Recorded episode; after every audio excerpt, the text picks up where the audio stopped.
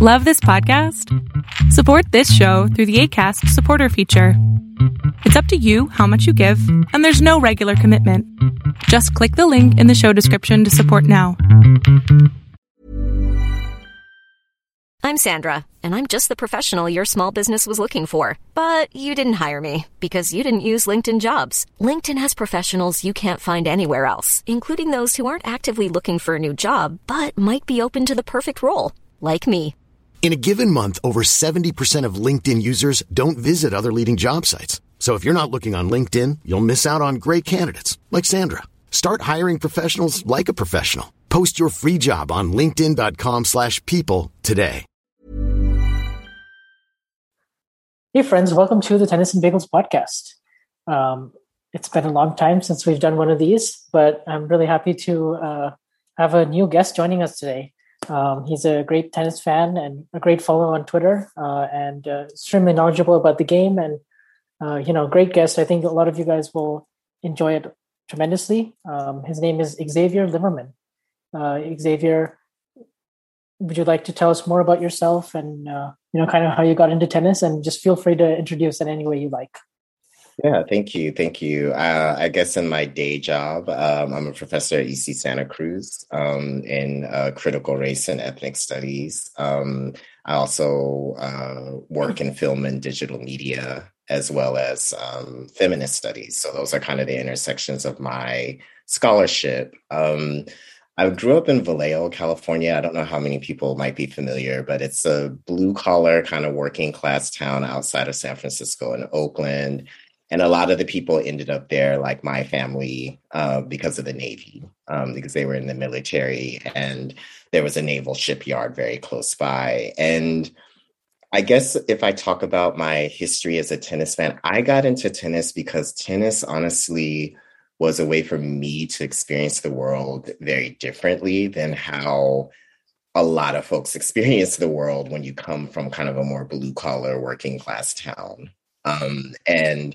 it gave me this sense of internationalism. It gave me this sense of cosmopolitanism. It gave me this sense of I can see the world. I can be in Paris one week and London the next and Monte Carlo the next. And um, I I really was uh, the international and global diversity of the sport and the sense of it offering me something that was beyond the kind of limited worldview that I was growing up in is what initially got me watching the sport to be to be really honest and um i um i started watching during the 80s and so my first favorite players on the men's side was Stefan Edberg on the men's side and gabriela Sabatini on the women's side. Um, and so that's kind of, uh, you know, Graf was playing, uh, you know, Evert and Navratilova were toward the end of their careers. Um, but you know the people i gravitated towards those two because i think i liked their flair. They both had a bit of a flair with which they played. Um, even though personality wise they were a bit different right? Edberg was much more reserved. Um, and um, sabatini was a bit more you know she had a bit more flair to herself on the court you know when she would play and i think that those personalities have been ones that I have tended to be attracted to subsequently, right? Um, as I've continued to to watch tennis, um, I um, you know moved to Pete Sampras once Edberg retired um, because I liked that serve and volley style of game, but I also liked that sense of reserve that that Pete had on the court emotionally. Um, and then um, the Williams sisters were sort of appearing and, you know, they had that flair, right, you know, to them. Um, and, you know, I think there was also for me as a, as a, as a black kid growing up in blue collar, there was a lot about the Williams's story that obviously resonated with me um, and felt like something I could identify with. Um, so, you know, I've stand them since that time. Um, um, and um, that's really just been my journey. I kind of, uh, when Sampras retired, I initially was a Federer fan.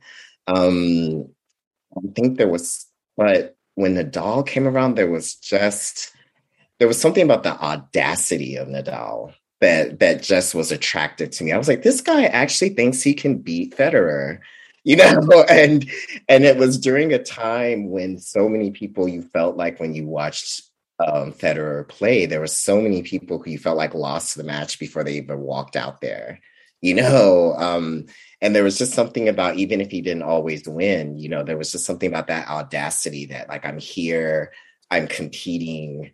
Um, I think I'm as good as you, and I think I can maybe beat you if I play my best. And so that has been kind of where my fandom has shifted. Um, and I would say that Nadal is very different from the kinds of men's players that I've tended to um, stand as far as their games are concerned. So I, I'm not sure if that's just my own evolution and maturity. Um, and so I look to the next gen now, and you know, I'm I'm trying to figure out who I'm I'm moving my energies to, but I have a lot of appreciation for um, you know, in that next gen, the Berrettinis, the the Auger Aliassimes, and um, and folks like that, and then um, in that very next generation, the Sinner and Alcaraz have really caught my eye um, a lot. And then on the women's side, um, I really really like Leylah Fernandez. I just there's yeah. something about her feistiness and her fight that she brings to the court, and um, um, that I identify with a lot, um, and, and, you know, a little chip on the shoulder, right? You know that that I that I really really appreciate. Um, but I have a lot of women players that I that I like, so um, you know that's kind of been my evolution um, as far as a, a tennis fan, and I think that you know I'll just always say that for me, um, I'm always looking for the sport to be more accessible and more inclusive. Um, um, and I think that's where the sport can do a little bit more work. It's come a long way, but I think that's, you know, as I look forward to the future, I hope to see more diverse folks playing from different countries, you know, um, and and different backgrounds.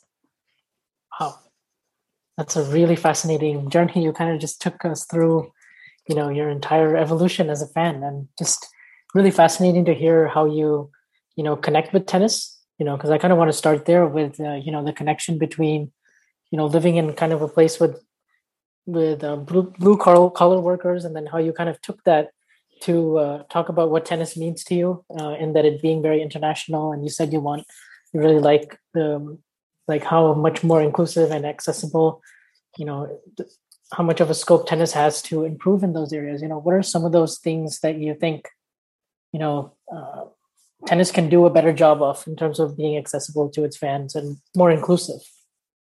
Yeah, so I mean, I think on the fan side, um, I would argue that a lot of the fan accounts, um, whether they're on YouTube or Twitter, that are sort of being um, consistently docked you know, for copyright violations. I think that needs to end. I think one of two things needs to happen. Either the various different tournaments and the tours need to invest in better highlight reels and better social media. Um, but if failing to do that, then I think let the fans produce the content. The fans are more than happy to do it. Um, and why give them strikes and pull down their videos? And I, it, it just feels like a very fan unfriendly um, approach um, to the contemporary age, and it, and it seems like it's uh, the the uh, example of the sport sort of you know um, missing an opportunity to expand itself. Um, so I just think on that kind of marketing and promotion and so much more can be done, right? Um, I also think that um, on the developmental end, I guess when we're talking, I, will speak about the U.S. situation in the USTA um, because I do think that for certain countries they just don't have the money and the infrastructure to to kind of develop tennis. Um, but I think we could think about some interesting funding revenues that could get coaches, you know, tournaments, things in in those areas. But I just think that my sense is that um, a lot of tennis seems stuck in time and keeps going back to the same well over and over again. And I think that um, identifying, I think different, being more creative about how you identify the athletic talent um, that's available to play tennis, I think is really, really important. So I've always thought that I've always thought that you could take some guys that probably aren't going to do the NBA thing and turn them into tennis players and they would be great. Right now, I'm not suggesting that learning the tennis strokes are easy, right? But I, there's been an example of, you know, guys that played the NBA that were halfway decent tennis players, and you just wonder, you know, if they had kept playing tennis, you know, because um, I'm just imagining how how mobile they would be, right? I find in general that a lot of those guys that play basketball are a lot more mobile than a lot of the big guys in tennis. And I thought, hmm, you know, can you imagine like a you know a Kobe with like movement and like tennis strokes, right? Like, I mean, you you could imagine that would be a dynamic you know, charismatic player, you know, that I think would attract a lot of attention um, to the sport.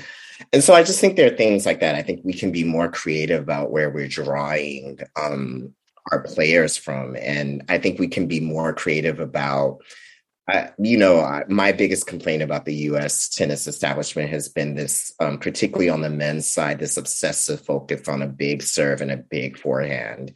Um, without a lot of sense of like you know point construction and you know there's there's a backhand that's needed right? Um, there's, there's, you know yeah there's defense that needs to be played right? Um and so i um there's been a promotion of a particular style of play that i think has meant that certain players don't get the opportunities because their games don't really which is why i'm loving to see someone like nakashima and and brooksby um, you know, come up because um, because I'm seeing people who clearly have a different style of play um, than than we've traditionally seen from American players. So I'm I'm hoping that's portending well, you know, for for just the sense of opening up like what that style looks like. And I think about Leylah Fernandez as well, how she was told she was too small, right? Um, and too petite and she you know and and that's another example of like well why why make that decision when we've seen uh, everyone from Diego Schwartzman to, you know, Reilly Opelka, John Isner able, yeah. you know, Ivo Karlovic able to play this sport. It clearly can take uh, a, a, variety of body sizes and and playing styles, and I just think that cultivating a variety of that um, is for the best. So I'm I'm very much about like let's look in some different places for players, right? You know, not always, you know, kind of suburban, you know, tennis clubs, right? For yeah. for everything, right? Um yeah. let's yeah. So I think that those are the things that I would say in a western context like a US UK type place. And then I do think that I do wonder if there could be some kind of small transference whether it's um uh, ITF funds or Olympic funds, you know, to some of the non-Western countries that don't have much of a tennis infrastructure, right? Um, in order to kind of build up the diversity of the people outside the U.S. who are going to be playing the sport. So those are just very quick ideas that I have. Yeah. Um, I don't want to get too much on a soapbox, but no, um, I mean, like I couldn't agree more with everything you said there. I think um, I particularly agree about how the the men's side in America is kind of stuck in the past. Like if you look at the women's side, obviously the Williams sisters have been phenomenally successful. You know, Sloane Stevens has won a major. Um, Madison Keys has made a major final, and you have up and comers like Coco Gauff. But and they um and they play very well. They're really well rounded players. But if you look at the American players on the men's side since Agassi, who have been highly ranked, they're all kind of the same archetype. Like you said, big mm-hmm. serve, decent forehand, but bad backhand, can't move, can't return. And as we know in this era, that kind of player can't be successful anymore. Maybe they would have been like 20, 30 years ago. But yeah, I, I completely agree that um, we need to think differently. And um, and also like these ideas have been brilliant. I think um, when we've interacted on Twitter, I've always thought that your ideas have been very well thought out, and that has definitely been translating to this podcast as well. Um, I think your ideas should definitely be talked about more. Yeah, and, and to be fair, I'm not the first person to come up with these ideas. You know, like I, I I know some of that conversation was happening from of all people, John McEnroe, who I don't, you know, who I see as as sort of like the stalwart of like American tennis establishment. Yeah. You articulated um, it way better than him. Yeah. um, um, but I know he said a few things about trying to get you know, tennis into other kinds of communities within the US, but I don't know whether he puts his money where his mouth is, so to speak, right? Like, I don't know what that means for the kinds of player development that they're doing um, with their academy, you know, um, in New York City and who they're reaching, you know, through that. But right. Yeah, I mean, I, I like what you said there about the um, you know the you kind of look at the next cohort of Americans in terms of you know your Brooksbys and Nakashima and Kordas of the world, and you know there's always this stat that's been floating around recently that there's 14 American men in the top uh, 100 in the ATP rankings, and you know, and just in terms of sheer quantity, um, you know, quality is yet to be determined, and obviously we're still seeing how these guys you know progress, but definitely you know about 20 years ago there was about eight of them in the top 100 and you know those eight are you know the very famous ones that are you know well talked about like your Sampras and Agassi. And then of course you had Roddick and you had you know folks like Blake and Mike Russell and you know Chang and yeah, I think Mardy Todd Fish Martin, as well yeah. Right Todd Martin as well. And you know later it came around Mardy Fish. But you know this is sort of around 20 years ago where you know we were kind of transitioning from the Sampras and Sampras and Agassi era of dominance uh, just before like kind of where Roger Federer came along in 2003 in terms of winning majors so that's kind of the period where we find ourselves in right now in men's tennis, where, you know, these players are going to be hopefully, you know, let's just give Djokovic another five years just so we're safe. but you know, hopefully they're going to have most of their careers, you know, without three of the best tennis players that, that have ever played the game. So looking at that kind of, it's going to be interesting to see, you know, like how far American men go you know, to in terms of winning a slam or even winning Masters series. I mean, obviously we had Reilly Opelka get to the finals of a Masters 1000, and then we just had Taylor Fritz produce a result that's been, I think, long time coming because I, I've always believed in terms of his potential that he has. But in terms of winning Grand Slams and getting into the top 10, it's still we're still quite a far way off. I think, um, just as it stands right now. Yeah, yeah and I'm. Oh, sorry. Oh no, no, sorry. You got. No, and I just was going to say, you know, I don't want to make this overly Americocentric. I mean, I think of I think of Berrettini as another player who, in a non-Big Three era, would probably have a couple slams as well already, mm-hmm. right? And I think that he's a potential really um, big beneficiary of their retirement if he can particularly keep the edge he seems to have on grass against his peers. Right. You know, um, now that may not be an edge he can keep. I definitely think Medvedev is coming on grass, but but um, but you know, if he can keep that edge, you know, like I see him as a Wimbledon champion, um, if he can do it in the next few years, you know, with you know, with the obvious expected decline physically of of the big three um, you know, I think he could snag himself a Wimbledon, you know, in the, in the next few years, be, you know, before the next generation kind of develops. But he he strikes me as a kind of prototype of a player that, in many ways, the Big Three era just kind of ended their chances, right? Because he doesn't have that great of a backhand. You know, his his movement can sometimes be a little, I mean, I think he moves well given all things, mm-hmm. but you know, his movement can be a little bit of a challenge at times uh, doesn't play, doesn't return particularly well, right? And so right. he's also someone that I that I think if I plopped him up and put him in the U.S. would be kind of like in that American prototype, but he has a bit more variety, you know, uh, to his game, and um, that slice has really developed into a bit of a weapon. Um, but I'm, I'm just thinking there are some other players that I think also will benefit potentially from from that as well. You know. No, I, I, like that observation a lot because I used to joke with Owen a few podcasts ago. I'm like, if we just put Milos Raonic, you know, in the 90s or somewhere else in a yeah. different era, and you know, Berrettini kind of strikes me in that kind of a mold of like the Raoniches and the Tsongas of the world, where it's you know quite I think a little bit of a level up from these other American guys that we were talking about with the big serve and big forehand, but like you said, a little bit more variety, a little bit more flair and finesse and point construction in their games. Yeah, uh, but still somewhat limited in their movement and their backhands. Yeah i mean i mean this era has skewed the way we look at things so much because in like you said in another era we'd be looking at Raonic as like maybe a three-time wimbledon champion and now we watch him play and we go this guy can't return. He can't move. Like what's up with that? When you know a mere 20 years ago this guy is winning multiple majors um and i think on the other side of the coin when the big three are gone we're going to see one of these americans in that mold go on to win multiple majors and then we're going to compare that to Andy Murray and be like, how unfair is this? You know, Murray was way better of a player, and yet they ended up with essentially the same winnings. Um, but yeah, I mean that's what happens when you have three giants at the same time. I think in a way it's great because it's made us look at areas of players' games and expected and expect them to be more well-rounded. So I think when that doesn't put unreasonable pressure on players, it's going to produce better players. Yeah. Oh no, definitely.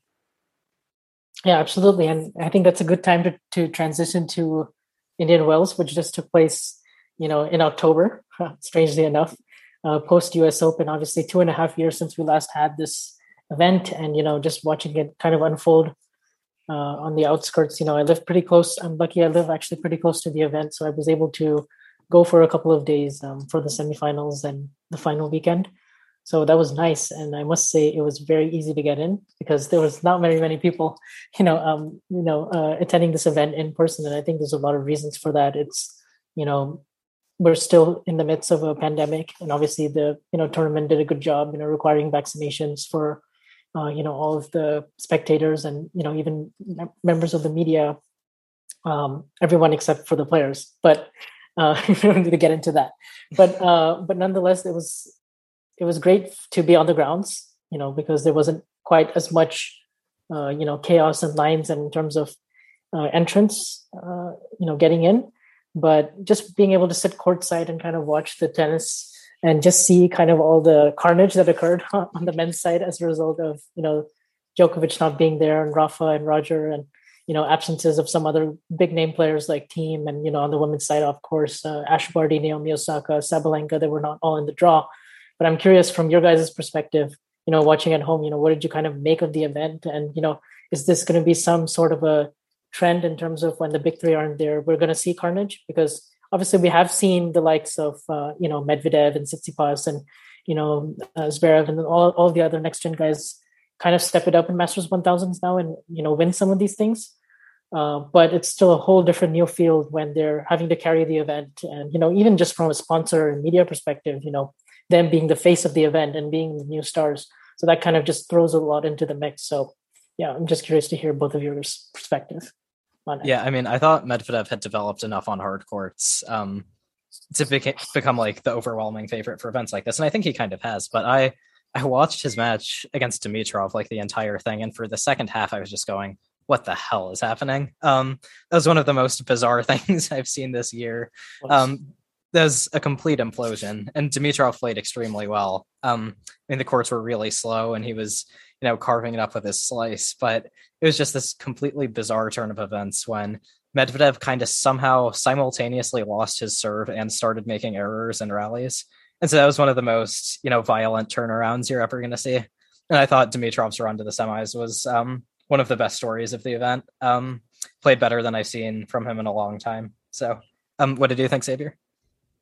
Yeah, I mean, someone, I don't know if y'all saw that tweet, but someone said it looked like Medvedev got bored with his own game. you know, like he just, you know, um, there was a way that Dimitrov was making him work that he just was like, I, I can't even do this anymore. Um, right. But yeah, I, um, I guess like speaking to first of all, I I found myself enjoying the tournament far more than I thought I would, and I, I overall impression of the tournament, I I was expecting to be a bit more jaded, you know, by it, but I actually got caught up in the joy of it. I, I don't I don't know quite how to explain that, um, but I so I do think that we are going to see some instability. Um, on the men's side in these Masters 1000 events moving forward. Um, but I don't, but I also wonder how much of this is also like I'm thinking about like what Cam Norrie's real ranking is versus the the COVID rankings, right? And when you think about that, you know, was he really the number 26 player in the world if we if we're really looking at his, you know, um results, right? He was kind of solidly top 15, right? And so yeah. I, I don't know. I think that I think that puts, you know, puts it in a bit of a different perspective. Um, not that I pegged him to win, especially after he got destroyed by Ruud in San Diego. Um, but um, but I I do think that we're gonna see um some instability. I still like Medvedev on a fast hard court um and quick conditions. Um I um yeah, I, I, really thought that these conditions would be one that Tsitsipas would have taken advantage of to win. Um, but I do wonder how much the health issues that he was having. I mean, he was clearly fighting a cold, you know. Um, was, yeah. Coughing visibly yeah. after yeah. post match. Yes. So I, I do wonder if that, you know, I'm just wondering like a fully fit and healthy Tsitsipas, does he get through that match, you know, um, right. and then go on to win, you know, to kind of win the tournament. So I do think that we're going to see some instability on on the men's side, but I'm not sure it's going to be so volatile because I do think that there's a couple of packs of guys that seem to be separating themselves from the rest of the field. Yeah, that's a very good way of putting it, actually. You know, because you know definitely Medvedev has proven himself on the faster conditions uh, on on the faster hard court, just where he can get a few more you know cheap points on his first serve and you know use that because obviously he's always, you know, even in the Dimitrov match, he was winning all the points under five shots. But you saw that as soon as he was having to work and kind of generate a little bit more offense on his own, especially off the slices, and Dimitrov, you know, cleverly using the slice and kind of maneuvering him around the court, and then just, um, you know, having a really good sort of day with his patience and his forehand, and that just really kind of took over. And it was really nice to see kind of Grigor finding that form again because he is kind of part of that other batch of uh, you know players you know kind of i don't really like to call them the the lost generation because i think that term is used overused a lot. First edition uh, next gen maybe? yeah you know maybe kind of the the the poster boys in the mid 2010s let's just put it that way and so for him to kind of uh, you know come out of this end of the season and actually feeling fresh because i do think there was a little bit of an element of some of these guys just having played a lot i mean you could just tell from um, just the way Medvedev checked out in that match, but also you know Tsitsipas kind of struggling with the conditions and the cold. And some of these guys have played over 55, 60 matches already on the year, and it's been a long stretch. Um, you know, post U.S. Open, and then obviously a lot of all six of those guys in the top ten. They also play took part in the Laver Cup, and you know it's a quick turnaround, and all of a sudden you know they're expected to win everything. So from that standpoint, I, I do think we are going to see a little bit more instability because if we do look at the two Masters 1000s that haven't gone these guys' way when the big three aren't around, it was Miami, which is kind of in the middle of the Australian Open clay season, doesn't sort of like lead into any one particular area of the calendar. And then this one is Indian Wells, where it's sort of anyway, we kind of have some quirky results in October, November. So, you know, obviously, and, you know, most famously four years ago when we saw like a Jack Sock versus Filip Krajinovic final, which was the, this is the most carnage we've seen probably since that Masters 1000, I, I, would say. So from that standpoint, I think it's a good chance for some of the, some of the guys in the um, sort of in the top uh, 15 to 30 of the rankings to kind of you know look take a look at this and kind of go okay this is kind of my chance to you know maybe uh, you know add some more big finals and big semifinals to my name because there's just going to be opportunities. And you know we saw uh, you know Cam Norrie take advantage of that because you know you're absolutely right when you say his his real ranking was a lot higher than number 26 uh, you know in, in, the rank in the number 26 ranked i believe and number 21 seeded. But you know he's now on the verge of qualifying for turin so it's it's it's so great to see a guy like him you know actually show what how good of a tennis player he is because i think a lot has been made about you know he's maximizing his talent he's extremely consistent and he's you know doing the absolute most that he has with his talent. But I think that's actually kind of looking at it a little bit from a different lens when you could say like actually he's a pretty good actually he's a pretty decent tennis player and we saw you know how smart of a guy he is and how well he takes uh, how well how how high his tennis IQ is and I think that's really stuck out to me you know watching him courtside is just the first of all the difference in between the two strokes you know just seeing how flat that backhand is and how he uses that to kind of maneuver his opponent around the court and then set up a, a forehand, which is you know kind of your more traditional lefty topspin, um, you know forehand that he likes to. It's it's a little bit more conventional, I would say. The closest, uh, you know, lefty kind of a Verdasco, Ramos Vinolas, you know, Rafa Nadal with for talking of extreme topspin, but really just the way he, you know, places the ball and uses his, you know, finds his opponent's strength and just really strength and avoids that and really goes after the weakness. It's it was great to see him just you know capitalize on those opportunities, especially in the last three rounds when he blitzed Schwartzman and you know I watched the match against Dimitrov and it was just a total bad matchup for Grigor in a way that I think a lot of people were quite taken aback by how easy actually that win was. And then just having to figure it all out in the final against a completely different style of opponent who thrived in these slow conditions that week in Nicholas Basilashvili. So it was kind of great just to kind of see on one perspective, you hear all the people talking about the carnage, but then also you can look at it from a glass half full uh, from that perspective and be like, actually, this is a great opportunity for a lot of players who, to really step up and shine. Yeah, and I think that you know we also shouldn't underestimate you know the the pressures that were on the you know the semifinalists and the finalists you know once they got to that stage and i think handling that and coming through that i think is another you know feather that we should give cameron norrie right i mean right.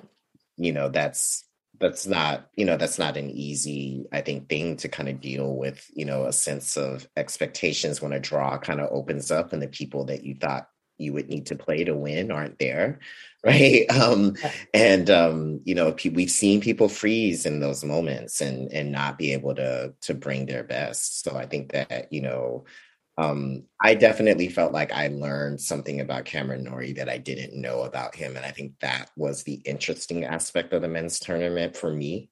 Mm. um notwithstanding there were a couple of really great matches here and there and you know there was the fritz rejuvenation there's the the dimitrov um uh rejuvenation which we all celebrate because i don't think there's anyone who actually doesn't have anything but warm feelings for no. dimitrov right um right and um um but i do think it was interesting to just see how when it got to those you know moments at the end of the day the way that cameron norrie held, held sorry held conducted himself right? Like he he held his nerve. He you know he put together i think a really good mental and strategic you know set of matches there.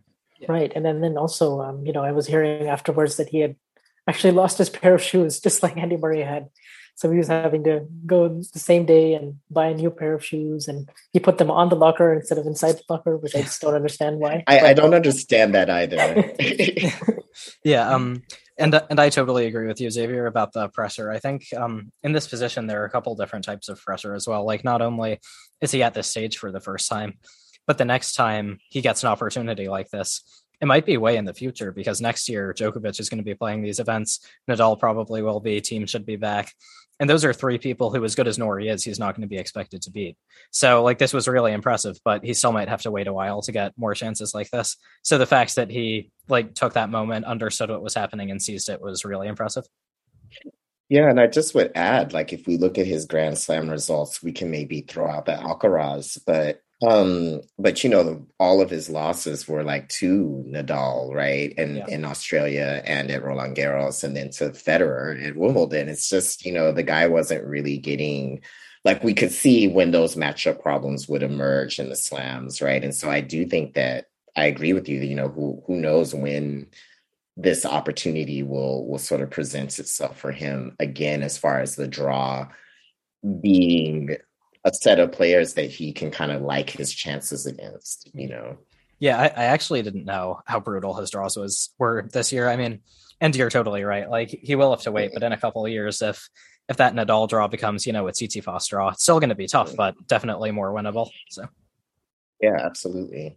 Yeah, yeah. um, sorry. No, no, go ahead. Sorry you I think you were going to ask another question about the. I was thinking, should we say something about the women's? Oh yeah, yeah. Uh, I, I, was going, yeah, we I, I was going to say, um, on that note, with the ATP sort of taking on that role with, um, you know, rather than having one or two overwhelming favorites, you have um a bunch of players whose maybe base level is a little bit lower, but it's a much more competitive field on average. I think the ATP might sort of need to learn how to be the WTA a little bit more because the WTA has been having that, but with much better depth. Like if you look at the two finals we got, there is really no comparison. The women's final was unbelievable. It was the best match of the tournament.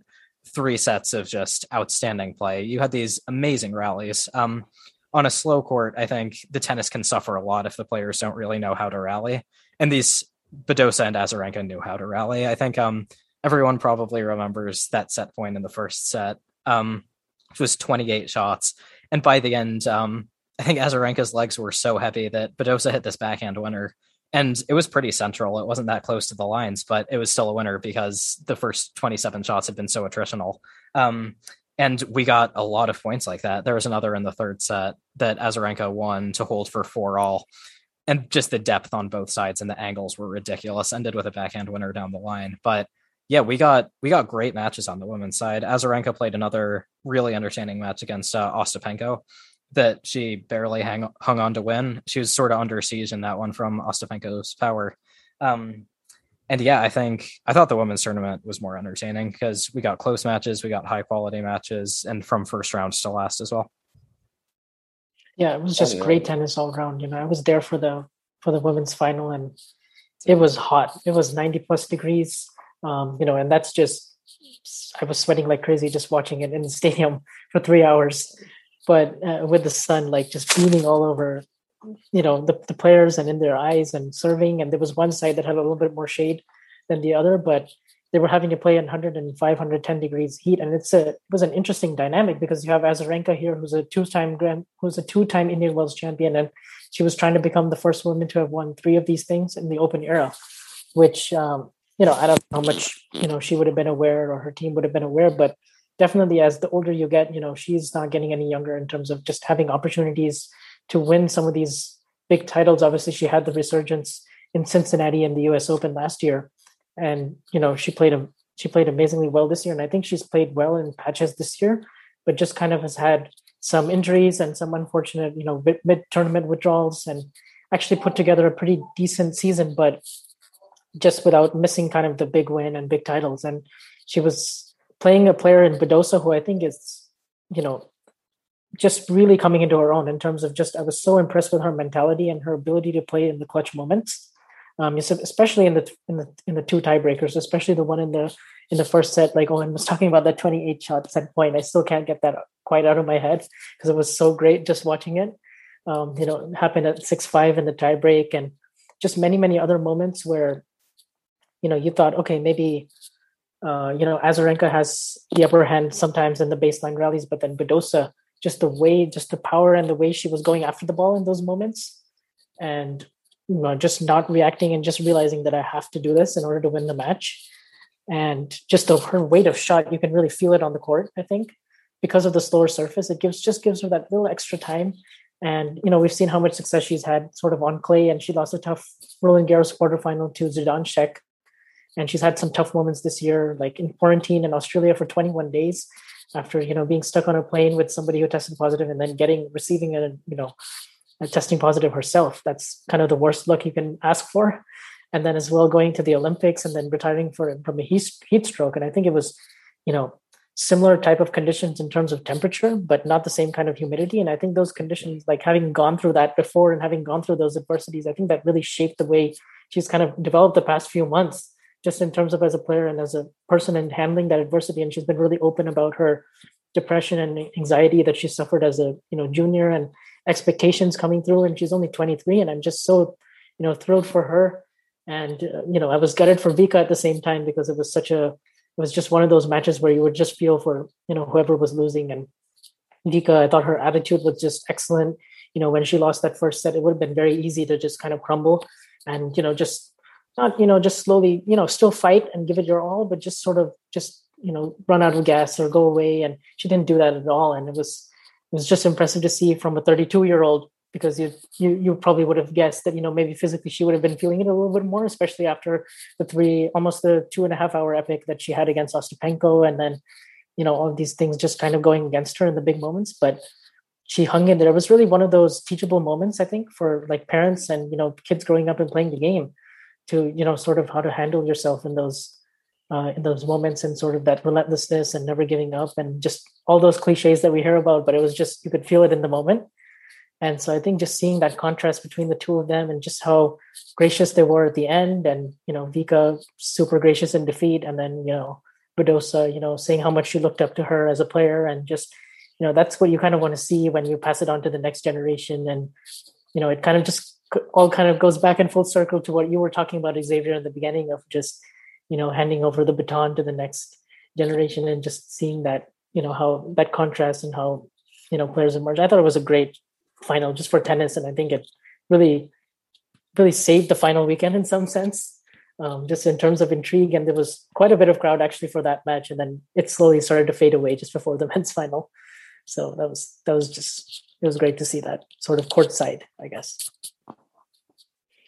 I really want to touch on what you said about teachable moments because I think there were were plenty from both players. I was really really impressed with the way Azarenka started that mm. second set. You wouldn't have known that she lost a heartbreaking first set the way she just came out pumping herself up being like I'm still in it you know, and I want to show my opponent that I'm still in it, right? Um, right? And I just thought that was such a great moment. That kind of the way she managed and started that second set. Um, and and I thought to myself, wow, she's just really being a veteran out here. Like this is her experience, you know, like really, um, really, really showing through, which I think makes Badosa's ultimate victory all that more impressive because she had to kind of match even in her own way, right? In her own personality um, that intensity that Vika was was giving, right? Um, it reminded me of some of those Vika Serena battles from the early the early teens, right? Yes, right. with that, you know, with both of them kind of matching the intensity and really going at each other and leaving it all out there on the court, but having like a a collegiality and warmth towards one another when it was all over. Yeah. yeah. And and it's always so nice to see two players sort of be able to um like acknowledge each other warmly after a match and sort of like take in the shared products that they've produced, especially when it's a great match. I think um even though I get it when two players sort of have a cold handshake after one of them has just had a heartbreaking loss, it always like it's a little sad to see because I think there is it is possible to sort of take pride in this um like mutual effort and thing that you've put together. Um and I think those two totally did that, which was great to see. And I think um I, I think also if we, oh sorry, just to just to chime in a little bit on yeah. that, it was very interesting seeing kind of the way Ostapenko reacted, right? You know, after in the semifinals, just when you were saying cold handshake, that just yeah. came came to my head, and then just you know seeing the way it was with Badosa, it was couldn't have been more yeah, different. night and day, absolutely. Um, and I think um. I'd love to talk about the end of the match as well because I think um it really looks like Azarenka had it at um at four all. Right. She started defending insanely well. She was running everything down. And at first, I thought it wasn't really going to matter because she was getting back these balls that were like super short, um, like these desperate gets. And I was thinking these are going to be easy putaways, but she did it often enough that Badosa actually started missing. And so she missed a couple putaways. And Azarenka served for the match at 5 4, and it went to 30 love. And um and at 30 15, I actually tweeted um this game kind of feels destined to go to 30 40 because some matches are so competitive that I think this makes no logical sense, but I think they're just not really meant to end that straightforwardly.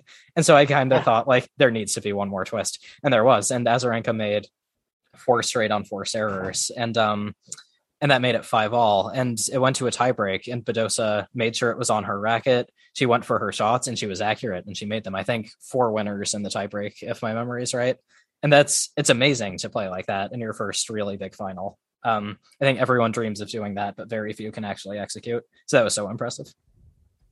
Yeah, absolutely. And you kind of feel that with uh, some of the older players as they get older, it just becomes a lot harder, I think, to close out big titles and big matches and really kind of feel the weight of what you're trying to accomplish. And even though you're so experienced and you've been there and you've done that so many times, I think it just it's just never easy doing it again and kind of just proving yourself that one more time and getting over the hump because you do get tight, you do start to think about it a little bit more, almost too much. You almost know so much more than you know what you should, and that just striking that balance between still being free and going for the for the shots um, and having full conviction in them, and then also just you know being a little tentative and a little bit a little bit unsure in those in those moments in the crunch and we've seen that quite a bit actually with a lot of the older players recently with on both the men's and women's side and it's just interesting to see that as they get older it just gets harder when actually you would you know you would think with all the experience it would be almost automatic but it's just it's just yeah.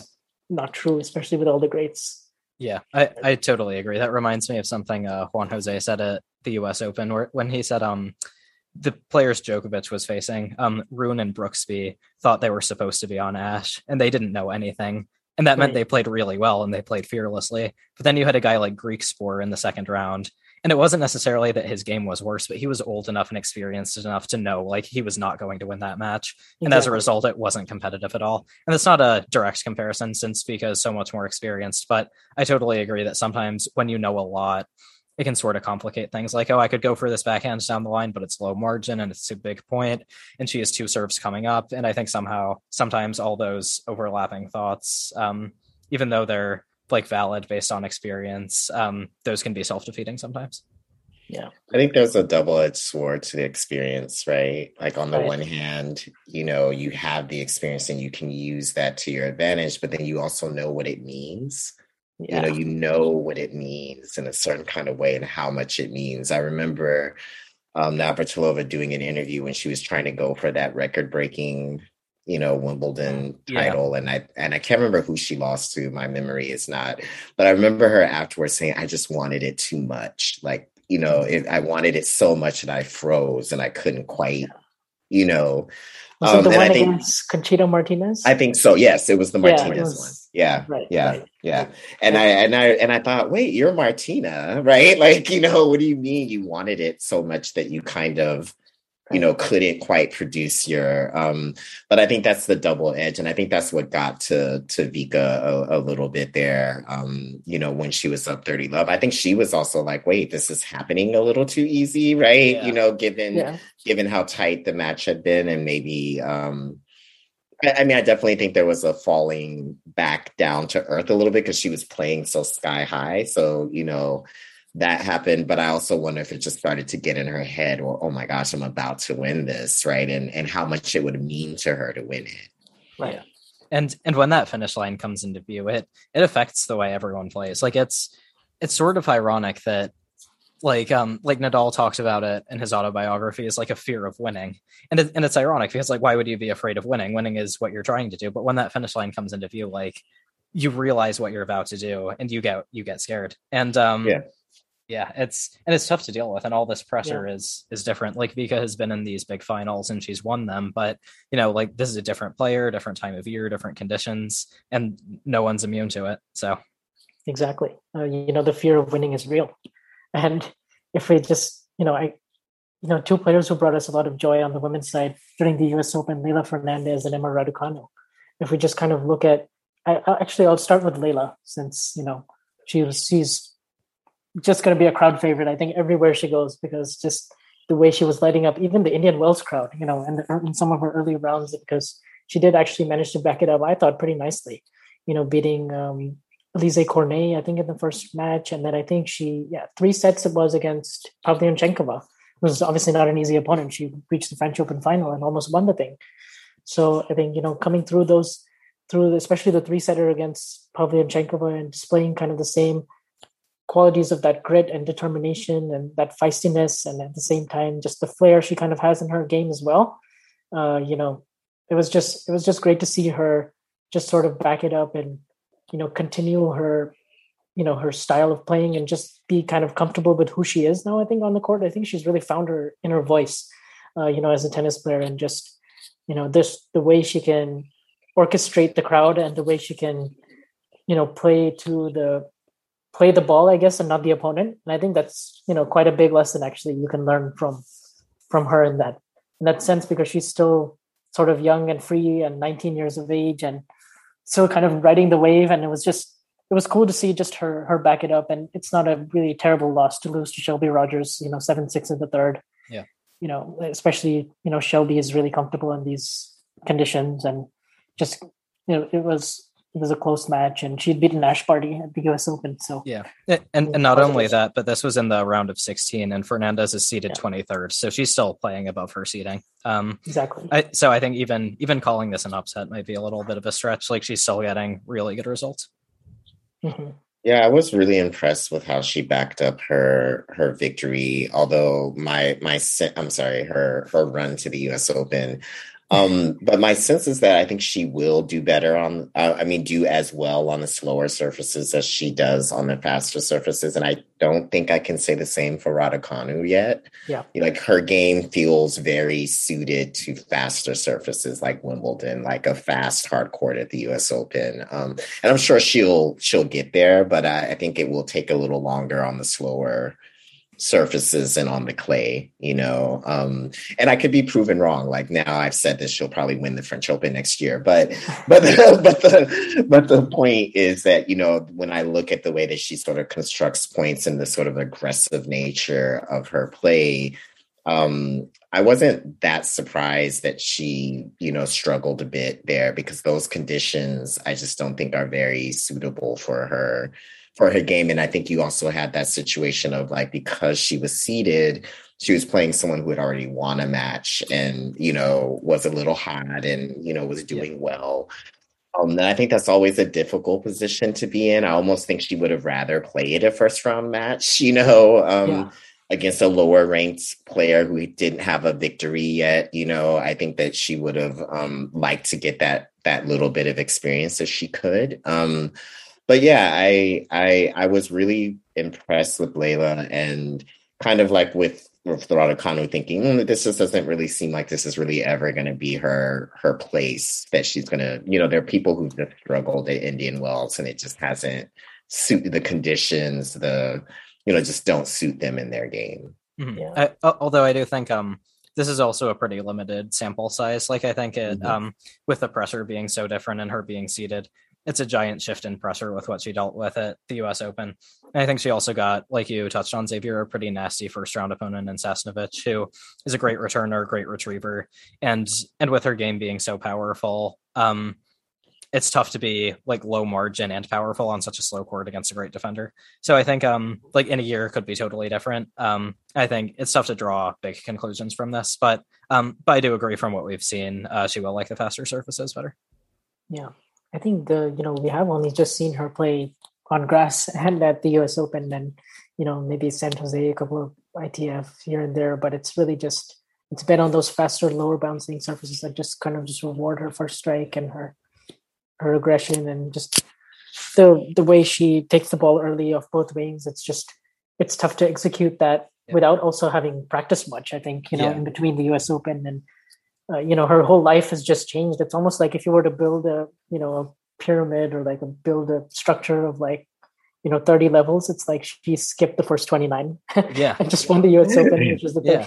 I mean, and it's like all those building blocks that were that are necessary to kind of build that foundation on the tour she just hasn't you know hasn't done any of that yet. And it's just you know from winning a tour level match to you know winning on different surfaces to playing in different you know against different styles of opponents. And i think we'll just learn and there's going to be a lot more you know losses like these. I think you know and that's that's not a you know that's not a knock on her. It's just you know i think those losses are really key actually. They're really necessary in order to build her her um, her base as a as a mm-hmm. player and just what she is. And you know it could well be that indian wells just doesn't suit her her game at all or you know the clay doesn't you know. I remember you know for the first time this year i watched bianca andreescu on grass and it's like man this does not work. Yeah how is this yeah. going to work for her? So this is just, you know, this could just be one of those things, and, and that's totally fine. I mean, and you look at it, we look at great players, you know, on the men's side, like Andy Murray. You know, he's never won Indian Wells or done particularly well there, and he's not been fond of the conditions at all. I think just one final, but that's,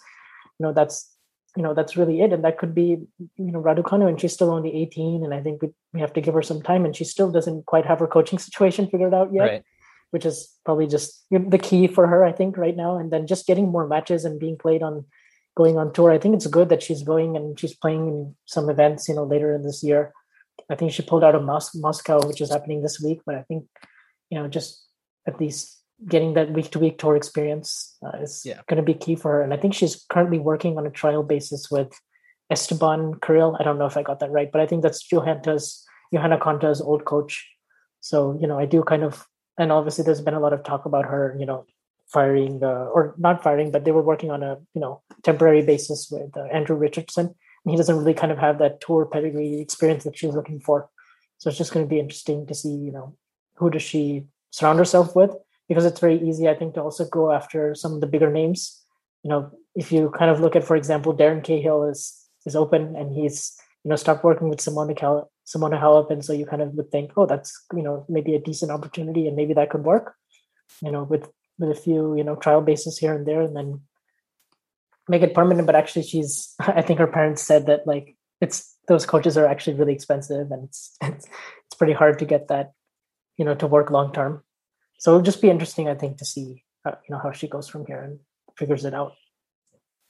Yeah, I mean, I feel like, um, and and first of all, Owen, thank you for just reminding us we shouldn't take too much. We don't have a large sample size when it comes to Raducanu, and I right. think you know being careful about being too prescriptive about these things, I think, is important. Um, but I, I, the other sense that I get with Raducanu is um, she definitely is fine with being a public figure, but I don't get this sense that she wants a superstar coach that's going to be doing interviews right. all the time. And you, you, you know that that I think there's something about about her that probably would need a different kind of personality in her coaching team. Now, you know, maybe she does go ahead and work with Patrick Mouratoglou or somebody oh. like that, right? But Please but no. my point no, I mean, but my point is that like I don't think she would seek out that kind of you know superstar, if we want to use that word. Oh, you know, there's um, probably a message from Patrick in her DMs somewhere. Oh yeah, oh, on, on, every platform. Yeah, probably, probably. Um, so yeah, I think that that's. Um, I'm also curious as to what both of y'all thought about the Ostapenko resurgence. I did not see that coming. Oh me, um, you know, and um, yeah. and it just kind of I don't know. It's interesting because I I kind of just written her off a little bit. Like, you know, she'll be a solid top 50, top 30 player, but I don't expect her to make any more runs. But after watching her this week, I thought, oh, well, maybe she has another slam or two left in her, you know, before. So, I mean, she's never, I don't think she'll ever be consistent enough to like get to number one in the world. Um, but I, but I think she can be like a Wawrinka like player that like peaks mm. at certain moments and you know, wins a few slams here and there. I don't know if you did did you feel like we learned anything about Ostapenko that we didn't know this from these two weeks, or is it just kind of like, ah, yeah, this is Ostapenko. She caught fire for a little while. It, I mean, I it, it it's a bit of a. Oh, no, actually, go ahead, Ryan. Oh yeah, sorry. Um, it, it's a really interesting question because um, I totally agree with you on the consistency. I don't think it's ever going to be there enough to be a really high ranked player, but I was looking back at the results now and I'm I'm kind of shocked to see her seated at 24th. I don't play I don't pay that close attention to the rankings. And so I was kind of shocked to see her that high. But I mean her game is so explosive like with these down the line winners and her power can just blow away anyone that with a game like that all it really takes is catching fire for a little bit and she can just mow down anyone in her path. So I think from that standpoint it's not surprising to see a result like this from the consistency standpoint, it definitely is because she hadn't had a run like this in a while. Um, so I think I feel like having a Stan-esque career might be a little bit um, a little bit of a reach, but like I could definitely see her getting another one because I mean she was really close to beating Vika. I think um, she she didn't win more points. When you're ready to pop the question, the last thing you want to do is second guess the ring at Bluenile.com, you can design a one of a kind ring with the ease and convenience of shopping online. Choose your diamond and setting. When you find the one, you'll get it delivered right to your door. Go to Bluenile.com and use promo code LISTEN to get $50 off your purchase of $500 or more. That's code LISTEN at Bluenile.com for $50 off your purchase. Bluenile.com code LISTEN. Ryan Reynolds here from Mint Mobile. With the price of just about everything going up during inflation, we thought we'd bring our prices down. So to help us, we brought in a reverse auctioneer, which is apparently a thing. Mint Mobile unlimited premium wireless. Ready to get 30, 30, bit to get 30, bit to get 20, 20, 20, bit to get 20, 20, bit to get 15, 15, 15, 15 just 15 bucks a month. So, Give it a try at mintmobile.com/switch. slash $45 up front for 3 months plus taxes and fees. Promo rate for new customers for limited time. Unlimited more than 40 gigabytes per month slows. Full terms at mintmobile.com in the match, but she only won four fewer points. Um, she served better. She had more break points. Um, so she was not far at all away from winning that one. So I think her catching fire and winning another major is far from out of the question. What do you think, Fox? Yeah, no, I mean, I think you know she this kind of level does appear from her. You know, from time to time. It's definitely not a week to week thing. or even a month to month thing. It's more just, you know, I think when the surface is right and the conditions are right and she has that little bit of extra time, she can be super dangerous, especially on a slow court. You know, I think it was just a reminder for me again, like how dangerous she actually is. She actually can be, you know, on any given week and any given, uh, you know, set of conditions, like slow, gritty, hard courts, where which were playing slower than a lot of even clay courts. So I think it just really gives her time to just unload on a lot of returns and go down the line big and go down the line often because that that kind of tennis is really high risk and low margin.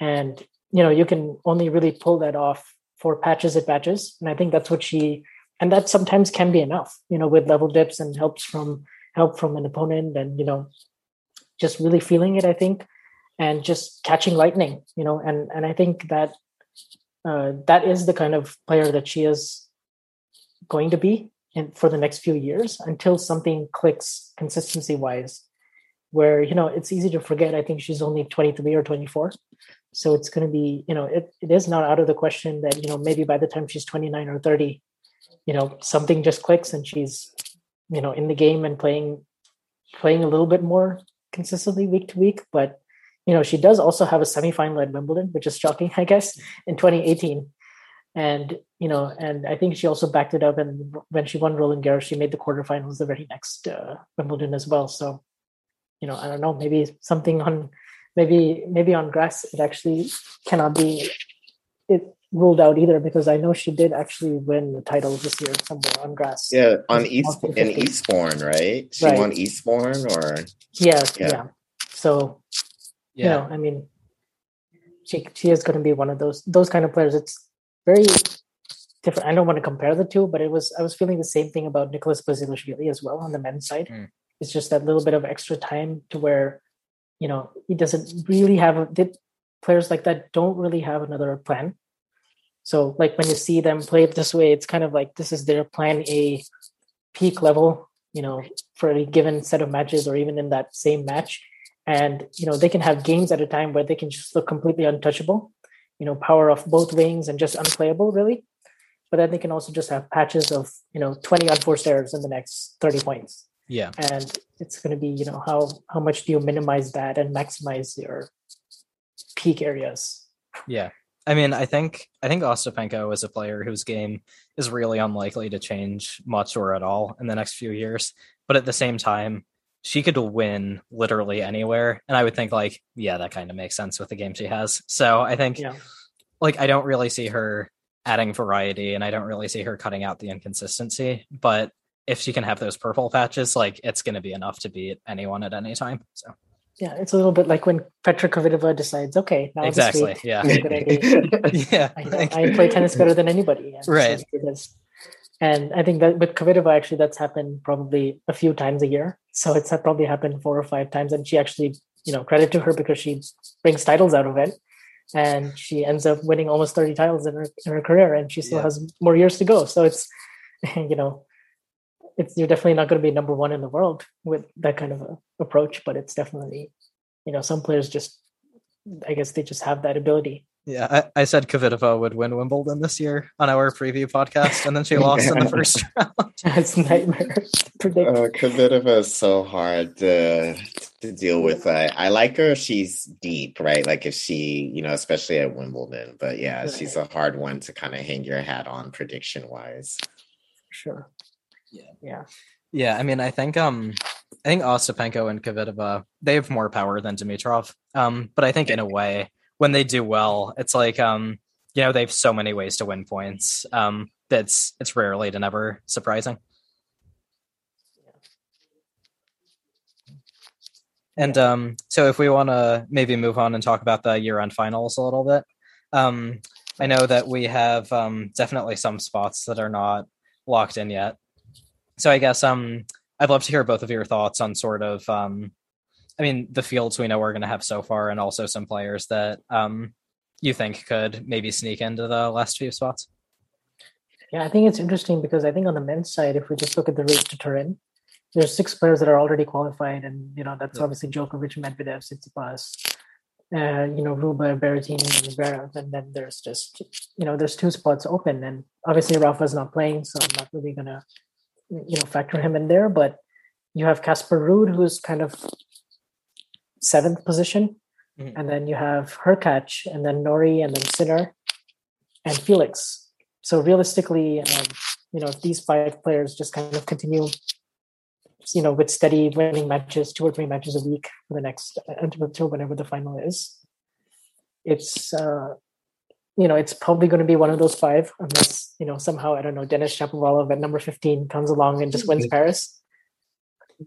Yeah, I mean, I actually was a little more stingy with who I thought would. I didn't. I don't think Felix is really in the running. I think it's going to be really hard for him if I'm thinking about his form. So I thought about Ruud, you know, Hurkacz, Norrie and Sinner as the possibilities. And I think a lot of what Sinner is going to be able to do is going to hinge on this Antwerp result. Um, because if he picks up the 250 from Antwerp, then he's just a couple of points behind you know um, so he and then um, he's playing the same tournaments as all of them for the next uh, three weeks. So i think what's exciting for me is that generally i feel like maybe one position is available and there might be two guys fighting for it um, towards the end of the year. Um, but this year, I think we have, you know, and and Vance, you're right. Maybe it is five folks, um, but we have four or five guys that can actually make this, and I think that makes it exciting, especially because there's not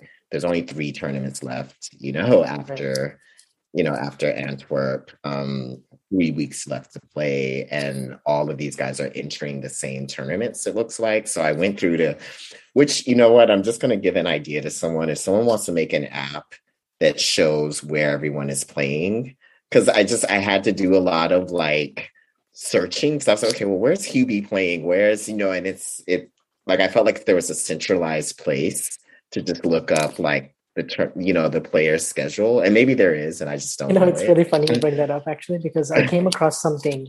You know, I'm going to say a few months back, and it was the darts. There's this website for darts rankings, mm. and that website has like entry lists for tennis. For oh, it does.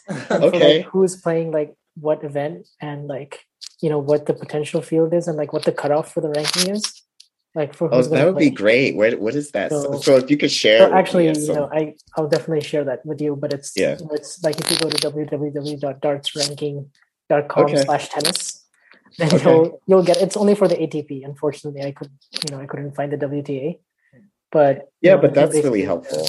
the entries and projected seedings for the upcoming atp tournaments. So yeah i mean i mean i think you're right. I think it really i you know i don't see felix making it this year you know personally but it, you know felix and sinner are kind of in an interesting position where they're like still in the race for milan. So it's kind of interesting like are they going to play that tournament as well which doesn't really give them any ranking points but there is some prestige and prize money and you know some experience for sinner i guess. It's in italy and is in his hometown. He's won the event in 2019 where he beat de Minaur in the final. And then for Felix, he's never played the event before, and he's still 21 and under. So yeah, my. I don't know. My sense is he won't bother with it because there's nothing to really win, right? Like me, right. anything anything other than him winning it would would not be good, right? You know, it would be like, okay, another tournament you didn't win where, you know, you were you were you were favored, right? Um, I mean, I think that narrative would continue. Um, yeah. and then I don't necessarily think that a win does a lot for him at this stage in his career. Um, and I don't get a sense, and I I don't get a sense he's trying that desperately to make the the year end either, but I couldn't find his entry list. So I don't know if he's playing all three. Um, but I know that um, all of them, Sinner, Norrie, Hurkacz, and Ruud, are playing Vienna, Paris, and Stockholm. And so just the fact that Sinner has entered into Stockholm, obviously he can always withdraw, makes me think he's not serious about uh, Milan. You know, like I think he because it, it would they they're the same week and so, you know, if he's if he's going to play Stockholm, he's not going to be able to play Milan. Um, right. Just um, check that uh, Felix is also in Vienna. Uh, he's going to okay. be the sixth seed, I think, as it stands. And then I think, uh, yeah, he's also playing Stockholm as well. Where he's entered. Maybe he's making the last minute run himself. But okay, so so they're all basically playing those three events and and then Sinner has added Antwerp maybe to try to make up some of the points that he has. Um, so I think it is interesting. I mean, um, I'm I, I, definitely don't think that given now that we know what the semifinal field is in Antwerp, that that's a given for him.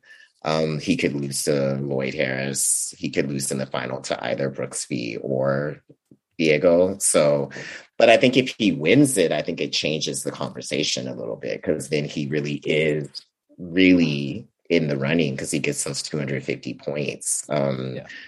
um, now, whether he can back that up week to week, which is what's going to be necessary, but I but I think for me, what's exciting is that we have these four slash five guys competing for these two spots, and I think it's probably going to come down to that last week. Um, I think her check, Hurkacz said that he would decide, like he's entered into Stockholm, but uh, he might pull out if if the race isn't in play. Like either right. he's already qualified or he's too far out to qualify, he wouldn't play Stockholm. As, as but, it stands right now, I think he would be kind of that eighth guy okay. uh, yeah. to qualify. But then, you know, it's interesting because we haven't really seen Casper Ruud what he can do on an indoor hard court yet. Obviously, we just know the one sample size we have is the match he played against Opelka at the Laver Cup, which is yeah.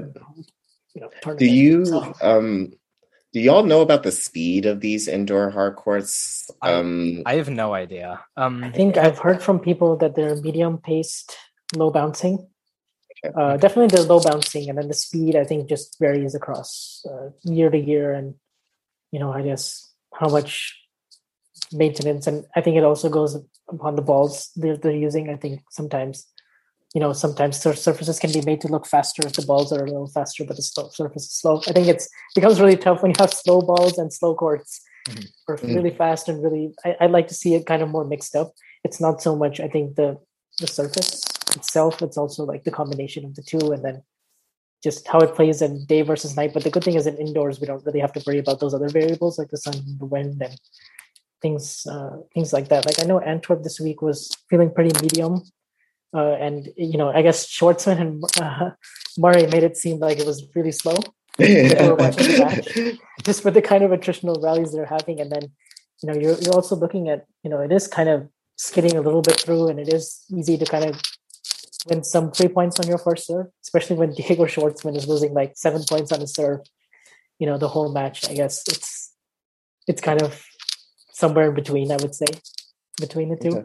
but yeah, I mean, I kind of think you know um i mean we don't have anything but recency like i don't know enough about how ruud plays indoors yeah, um you know, I feel like we have a small sample size with catch having won a tournament indoors right before he came to San Diego, right? Right, um, in, in Metz. So I think.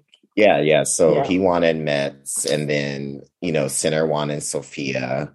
Mm-hmm. Um, obviously, different field, but you know, seems to have a knack for playing indoors in Europe in the fall, right? Um, um, and um, and I don't know enough about uh, Felix's or um, or Norrie's sort of you know uh, play indoors. So I think it. I, I, think there's enough variables. There, there are four very four or five different kinds of players too.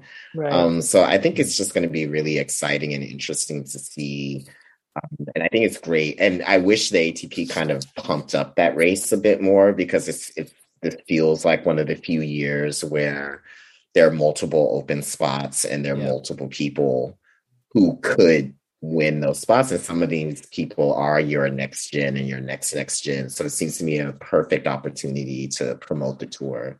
Yeah. Exactly. I mean, and I, I think that's why it was also interesting to follow Indian Wells a little bit at the end mm-hmm. because you're suddenly like, wow, Cameron Norrie is in the mix and you know that that was a new kind of addition to this being this race being heated up a little bit because I don't think you know he was in the conversation before Indian Wells at all. So yeah, now that he's there, he's actually occupying that ninth spot. So he could well do that as well. But we don't have a big sample size, like kind of how he plays in these indoor conditions. So it's going to be tough to gauge.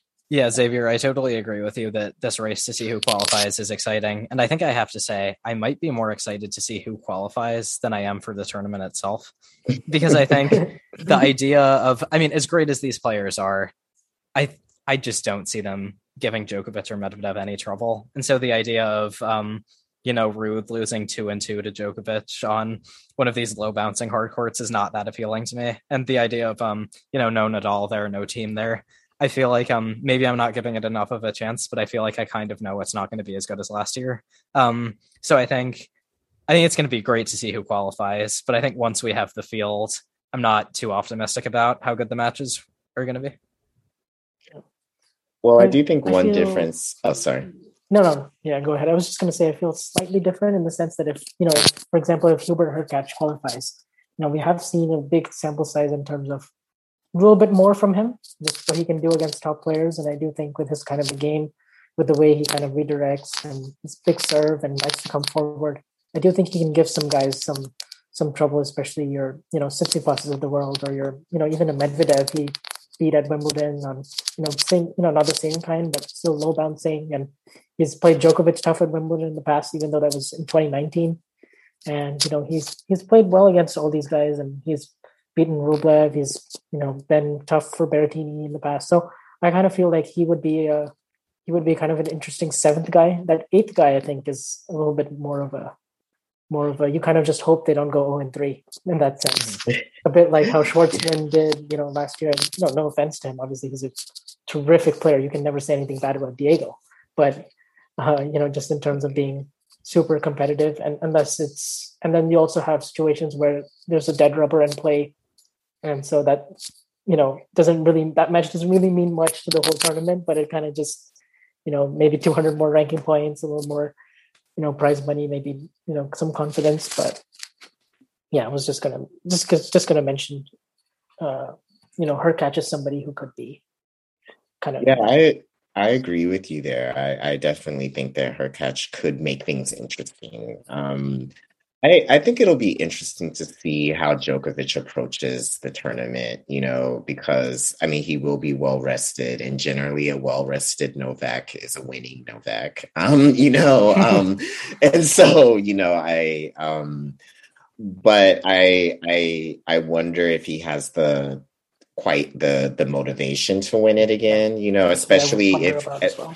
i think especially if the number one has kind of already been ranked you know kind of wrapped up. Yeah, wrapped up for the year you know like is is the is the motivation really still the same for him i don't know um um i i do think it could be interesting if those i'm calling them the little three but if the little three really show up you know um right. uh, there. You know, if that combination of Tsitsipas and Medvedev and uh, our our best German friend, um, you know, all show up and play their best tennis, and then you have a Novak who's well rested.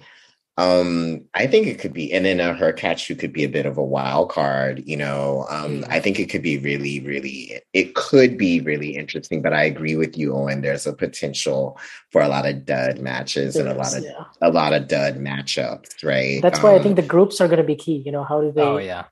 How do they mix up the groups so that it's we don't get those dead matches? So where Yeah, you know so- you don't have you know Ruud and Djokovic playing each other, or you don't have you know maybe I don't know. You know, we don't want to throw anybody under the bus quite yet, but it's you know No, I I would like to ask you guys, um, who do you think that would most? So let's let's say if whether we want to take it out of a sample size of four or five, but who do you think would most benefit hmm. As a long term career for you know as something that might you know from being in the final eight you know like who do you think like this would maybe do something for them even if they don't do well but just being there and kind of being amongst the elite like would that do something to kind of propel them for next year or do you think it makes no difference one way or the other at this point That's a great question. I think it actually does make a difference. Um, I think the biggest thing is going to be experience. Like, I don't think ranking points are much of a factor here because I think um, most of the guys who will qualify in the last few spots probably will not win matches.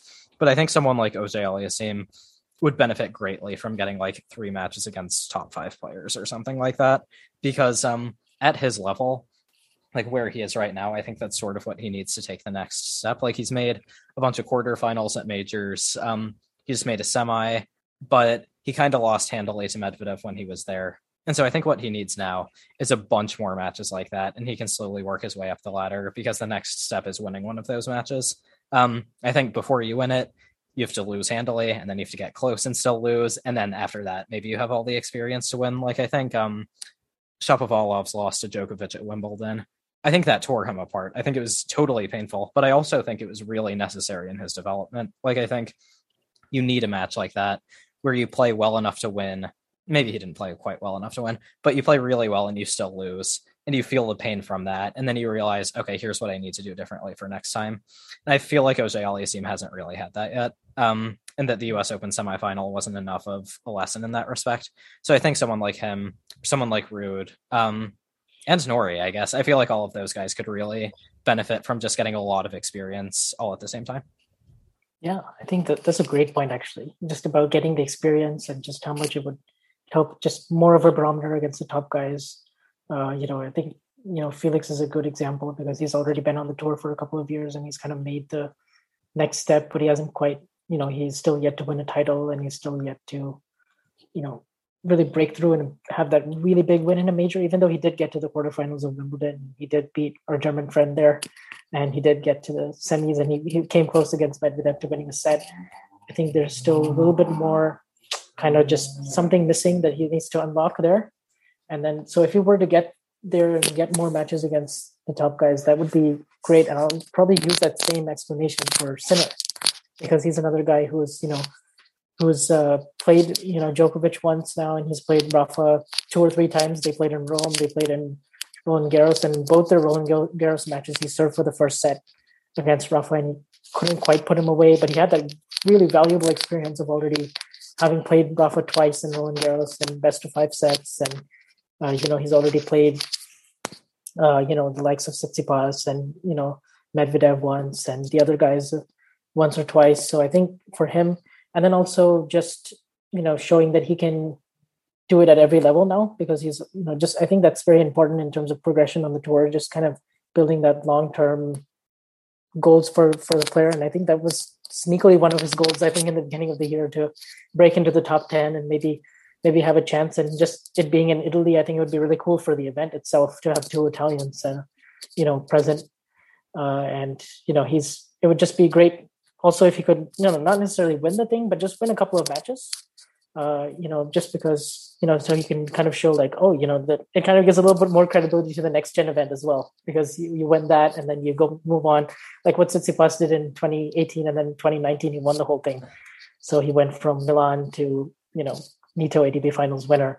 And so, you know, and I think for Sinner, you know, his baseline game and his ball striking is always, and the the power that he has off both wings is always evident. But I think it's, but I think uh, sometimes he misses a bit too much from the ground, and his serve is the main area oh, of his game serve. that most improvement. the, the you know, and his, he's uh, shown some small improvements so far in terms of like he's changed his stance he's uh, gone to the platform stance he used to have a pinpoint stance before and he's but he's still not getting many cheap points with it and it's not really doing much for him other than starting the point and so i think uh, you know on the yeah. on these indoor courts again especially against Djokovic and Medvedev you really need uh, a big weapon like that and you know so just the more matches he gets against them and just the better idea of what he has to kind of work on long term with his coach Riccardo Piatti.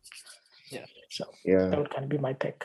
Yeah, I, I, think the only thing I would add to that is also if any of these guys happen to make it out of the group stages, I think this mm-hmm. tournament could help them a lot physically. And because um, since you're playing on back to back days, I think um, even though it's best of three, it's really tough physically. So I think that could help prepare them for the best of five, where they haven't had as much experience. Right. And then I think Xavier, you hit on it well. I think a lot of it depends on Djokovic and where his motivation is at this time of the year, because obviously he's won this event five times, but he hasn't won it since 2015. And he's lost a couple of close matches in the um, semifinal stage, or lost two matches against Thiem you know, in the third set tiebreaker. Yeah. And he was up in both of those, 4 love and 4 1.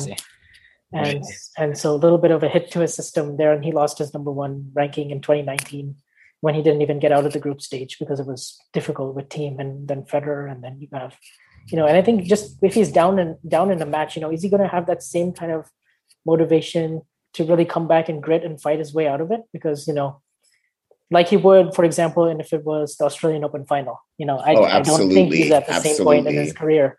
You already kind of see that with the way you know he skipped five Masters 1000 this year. He's really pacing himself and he's going for that record of being getting the most majors. And i think yeah. that's his ultimate priority. And it should be you know i don't blame him because he's won he's got the most weeks as, num- as number one. He'll probably have this one locked up with a few matches in paris and then he you know he doesn't have to worry about the number one spot or winning the atp finals is not that as important to him at this stage of his career i would think mm-hmm. Yeah, I agree with you. And I do think that, you know, obviously we don't know the inner minds of any of these players, but I do think that his motivation uh, will be key to kind of thinking about what the final outcome of that will be. Like, is he willing to really fight and grit out if he gets down, you know, um, um, in a match, you know? Right. Because I Um, mean, last year when he played Medvedev, he Oh, wasn't he willing to tapped do out. that. Yeah, So I, he- and I think Yeah. against Federer the year before that as well, he was Exactly, not fully yeah. there. So So yeah, I think that's where it kind of depends on. And I guess well, we didn't hit on the women's side, um, you know, Yeah. but on the women's side, there's I think Maria Sakkari just qualified today, so that's that's really great news for her. She made a couple of semifinals and at the majors, and she hasn't won a title yet, but she's made a lot of big runs and beaten a lot of top ten and top twenty players. So I think that's that's really well done for her, I'd say. And then, uh, you know, I think the big question mark is will Ash Barty play the event? yeah, Because I uh, actually being in don't think that's much of a question mark. I don't think she's going to lift, will leave Australia, Leave Australia, and you don't think so? subject and subject herself to another two week quarantine when she comes back. I just right. That's I just I don't see that. And and maybe if it were in Asia and it wasn't such a long flight and you know she could kind of pop over and pop back, you know, like like maybe, but I have a hard time imagining, especially and I think if it were a thing where she could do that and then springboard, like let's say if the French Open were the first major of the year, she could kind of springboard that into the next year. But it's like leave quarantine, go to Mexico for a week, come back into quarantine. Like I don't, I don't see that. Um, is is Australia qualified for the Billie Jean Cup or King Cup or no? Are they are they playing in it or not? I, I'm not Um, sure honestly. Okay, yeah. Um, I don't know actually if they're qualified or not. That's a good question. Okay, I'm gonna assume no because she normally doesn't turn down a chance to represent Australia. But I was I was just sort of saying that if that's in play, maybe she will leave quarantine because she's gonna have to do that to go to the Billie Jean King Cup anyway. So she might just be like, well, if I'm gonna leave to go do that, then I might as well leave to play Guadalajara. But um, I'm just assuming she's not going. Um, and do we know whether um, because I'm looking at a Wikipedia page, but I'm not sure this is accurate because I know that Sakkari is officially qualified, but they're also claiming Swiatek and Muguruza have as well. And is that actually true, or is this just a Um, really it- bad Wikipedia page? It should be for Swiatek because she's above Sakkari in the um in the live rankings. I think I'm not sure about Uh, in the in the race. You know, if I go to the race app, you know, I see that Mhm. Sakkari is the fifth person to qualify, and then Swiatek Oh, is right behind her. Okay, uh, okay, But you know how they keep on they keep on changing like sort of what the cut is in terms of points. And so I think Swiatek is really, really close. Like it would be a miracle if she doesn't qualify. Okay. And Yeah, yeah, With, um, and, and actually, same with Garby, probably. Even though she Yeah. just lost today, I think she'll just have to wait a little bit because it also depends on uh, what Kontaveit does this week. I think in Moscow, yeah, uh, because yeah. she she beat Garby pretty badly, six one six one today in forty eight minutes. Yeah. Uh, but but yeah, and then and then it's going to be interesting to see who out of Jabeur Badosa, who's now in the eighth position, um, and yeah, obviously Swiatek, Muguruza, I think are probably going to qualify. Um, and then Yeah, I think- everybody is not playing, so then there's two spots left, and probably Yeah. four. Yeah, I mean, um, I'm looking at the numbers, so they're really bunched close together. Um, you know, even Svitolina is still potentially in the conversation. Um, so I, I, I mean, it'll be interesting to see. Although, you know, she's kind of far back actually. Now that I'm looking at It it, um, pretty tough for her. yeah, it would be pretty tough for her now that I'm looking at it. I think it's gonna basically be between, I guess, two open slots between Badosa, Jabeur, and Kontaveit. yeah. Um, did did Pavlyuchenkova play in Moscow this week? For some reason, I just don't feel like I've seen her name. Um, I think she did, and she lost today. She, She, lost. lost, to okay. Vondrousova. Uh, she lost Okay. to Vondrousova. Oh yeah, yeah, yeah, yeah, two. yeah, Yeah, in the quarters. yeah. Gosh, Vondrousova just has. She's, just, she's playing a spoiler for a lot of people's years. It's just Yeah. um, good, good for her though. I'm glad Oh hey, um, so this just popped up on Twitter. Uh, Barty's not playing again in 2021. So there Okay. you go. yeah, so that was pretty. Okay. I was just waiting for the for the confirmation. I was pretty, you know, it was. Okay. yeah i mean it's um it's not shocking i mean she's almost um i think she's almost 2000 points clear of the number two in terms Yeah, of she points is. so yeah I think you know Sabalenka missing Indian Wells was a big actually. Uh, uh, Yeah. You know, it gave her a little bit more of a buffer than she Yeah. probably thought of before. Yeah, and, and- and- also Sabalenka lost today. So I mean, she'd pretty much have to win the ATP finals, and then she'd be close to get it yeah. to number one ne- for the next year. But I think it's pretty secure. Yeah, I, I mean, and even ranking and quarantine aside, the Australian Open has always been the big one for Barty. Like you can tell, that's that's probably the tournament she would want to win if she could win Right. anything. So I think prioritizing that um, the start of Mhm. next year makes a lot of sense. Yeah. No, no, definitely. So yeah, I mean, I think it'll be interesting, right, between Badosa, Jabeur, and apparently Kontaveit is coming on strong. So, you know, I think it'll be those three for those final two positions, is what I'm thinking. Yeah, and unlike the ATP side, I feel like those three could definitely mix it up with those who have already qualified. Like I would not be shocked at all to see any of them get multiple wins. Whereas um, I think Ruud, it would be tough for me to see him beating Yeah, more, more yeah, than one no, player. no, so no. I I don't see that at all. Um, I'm curious because we haven't seen these conditions in Guadalajara, so I've been Yeah, told not that sure. it's uh it's uh it's very high altitude, so the ball flies, right? But then they're using are they using a heavy ball or a light ball? I'm I'm still confused as to Not- what kind not yet. of Not yet clear on the okay. totally clear on the conditions. I mean, I, Yeah. I, I just hope it's fast. I just hope both of them are fast because at this point in the year, if it's slow, we're going to get injuries or bad matches or retirements. And I hope so too. Uh, I think I mean- is on an altitude. And yeah, I'm, I'm- so that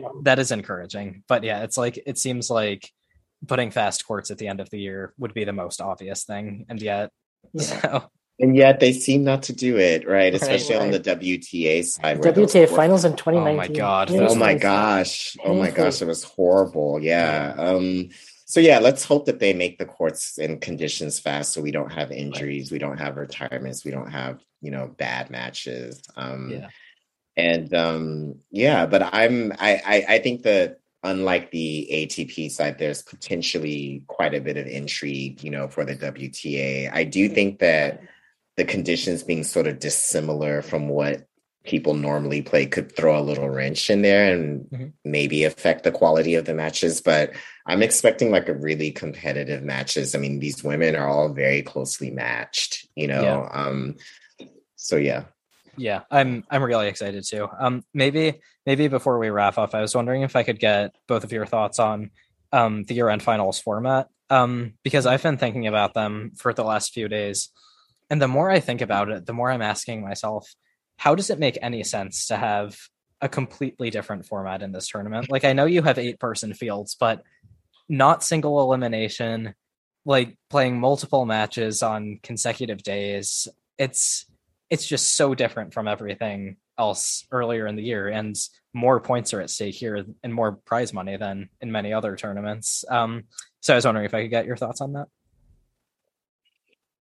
Um, I mean, I I like the round robin format just because I like the idea of like if you lose, you can still have some kind of redemption. Um, and and I kind of like that. I do remember seeing old school 70s WTA draws that were round robin. Um, you know, so and I don't know if that was the case on the men's side or not. I, I haven't seen any old draws. Um, so I think it was more of a format at earlier stages in in in tennis. Um, but I I I like the idea of a of a round robin. Um, I think because you potentially now let's potentially get some really good matchups every day. Um, and um, yeah, I, I think that they would have a hard time if they're trying to sort of sell the quote unquote stars of the game if like after the first day you know Half of them half are of them gone. half of them are gone right? Um um so you know so i think there's a, a practicality to that choice i imagine as well because it kind of keeps the intrigue a, a little longer. Um um I, I i think my I, I wonder if they would expand the field if they wanted to do it single elimination. I don't know but i i like the idea of it if it's going to stay top eight of remaining round robin. Um, yeah, but I I I'm curious as to yeah. I'm sorry. I feel like I'm No, blabbing. no, No, no, it's No. completely fair. no, no, yeah. totally. I actually quite like it as well. I like that it's a different kind of a wrinkle. It throws a little bit of a wrinkle into things that you could have somebody, you know, who's gone one and two in round robin, but could still get out of their group. I think that's that's that's actually that's very rarely happen. But you know, you, there's a little bit more match that goes into it. A little bit more. You have to count the sets and games. And actually, I think a, a plus of the format is that it forces you to win every game and every match. Like every game actually counts. And you know, you know that's not the case for most of the events you play on the tour. And also, you get a little bit more of a redemption to where you know a lot of the times actually I I think I once I did the stats on this, but like a lot of the times, if the player who beat, uh, let's say for example, I don't know, it's Djokovic and Medvedev, and Medvedev beat Djokovic in the round robin, the, and they met in the final, the result was actually flipped. So it's kind of cool to see because you can learn from the tactics and you can learn from the from the match that you just played the guy, you know, four days ago. So I think that's a little bit more of a more of a plus. Um, and then also, yeah, I kind of just like how it's you have only two matches per day and it's uh, you know all the attention is just on just those two matchups and um, it's spread across I, I do think we've had a little some of some of the finals like the finals is like the last match of the year and mm-hmm. so i mm-hmm. do think in some cases we've had some duds uh, in the final match of the year and i think that um, it would be nice if we had one more best of five set match somewhere in the year apart from the majors and I've always kind of thought, even though it's at the very end of the year, and I understand players are worn out and very tired physically, and maybe if they had one extra day in between the semis and the finals, you know, maybe we could throw in a best of five set match to finish it off, because I think that could really spice things up as far as the final round is concerned, and also it would give some of the younger guys a, a good opportunity for more best of five set matches throughout the year because obviously before we used to have some Davis Cup ties and matches, and so there used to be some more five set experience there. But now that that format is totally gone, and yeah. you know, it being the final match of the year, I do I I would like to see that, and that's true for the women's side as well. You know, on yeah. the women's side in the 80s and 90s, the, for about 15 years in a row, the WTA finals final was always best of five sets. Mm-hmm. And uh, you know, I, I'm curious. Obviously, a lot of it depends on the players on the WTA side whether or not they would want it. I know Serena has been very open about it and said that she would she wouldn't mind playing five sets because you know she backs herself even in five sets. So I think it'd be pretty cool to see that thrown in the in the final. I don't know yeah. if that's a popular opinion, but no. So um, so here's a proposal I had, and um, I'm not sure how well this will go over since it would get rid of the round robin format. And just Here one more thing I forgot to oh, add yeah, is that you know, it would be kind of cool if they switched from a round robin if there were like 16 players because you know uh-huh. how on the WTA side they do also have like the WTA Elite Trophy event, which is like kind of yeah. like eight to 16 kind of ranked players, and then they they kind of win it. And it's like, oh, Ash Barty won that in 2018, and now she's mm-hmm. going to win. You know, it's a little bit like Milan, but not quite the same, just because that's based on rankings. But if they had like 16s, then you could actually probably do like a, you know, proper draw, and you could also have like you know a set system. So like where one plays number eight, or like two plays yes. number seven, or like three plays five. I think it'd be pretty cool to have that. They have that in other sports where it's like yeah, pretty drafted according to the teams and seedings, and so you could actually have like set matchups instead of it being random. Like one yeah, that, that, that's actually what I was thinking. What I was going to say was, um, and you could you could do this with sixteen as well, but um, yeah, single elimination, one versus eight, two versus seven. Um, days off in between every matches. Uh, whole thing is best of five. Um, hmm. oh wow! Okay. Oh, okay. Two and, weeks. Yeah. And, uh, yeah, sure. And, and so I feel like if you had that, even if you only had an eight-person draw, you would be getting enough tennis that even if you lost in the first round in straight sets, you would. Well, I mean that's only three sets, but um, you, you would get a fair amount of tennis, and I think the mm. event would produce a lot of tennis. And I feel like even if you had a nightmare situation where someone played three five-set matches, um, you would have days off in between. Um, I mean, you could even have multiple days off. Um, if you had a lot of time at your disposal. So, um, yeah, what would your thoughts be on that? Yeah, I, I don't I think it's interesting. I think it's interesting to experiment with these these formats. Um, you know, I I mean I remember the days of Madison Square Garden and the the five set you know, matches for both the men's and because both of them I think were in Madison yeah. Square Garden at one point, and the five set matches. And I mm-hmm. there's that famous wasn't it a, was it a Graf Seles one or a Sabatini uh, one? Seles Sabatini, I think it was over yeah, four hours. Yeah, yeah, yeah. It was just a, it was a great match though. I I remember it very well and being pained by, um, you know, by just having to go through that experience. But um, but I think that yeah, so I'm I'm I would be very open with experimenting. I would imagine the players themselves are are not excited by that. Although I think that yeah. I imagine that like the the um I think the players would maybe be open if they got a day off to playing a five set final, you know. Mm-hmm. Um but I also don't always think that five set oops, sorry. Um, I also don't think that five set matches are always good. You know what I'm saying? Like, I mean, right. sometimes. So I think it's it's it can be a wild card, right? Like, you know, I don't know if you want.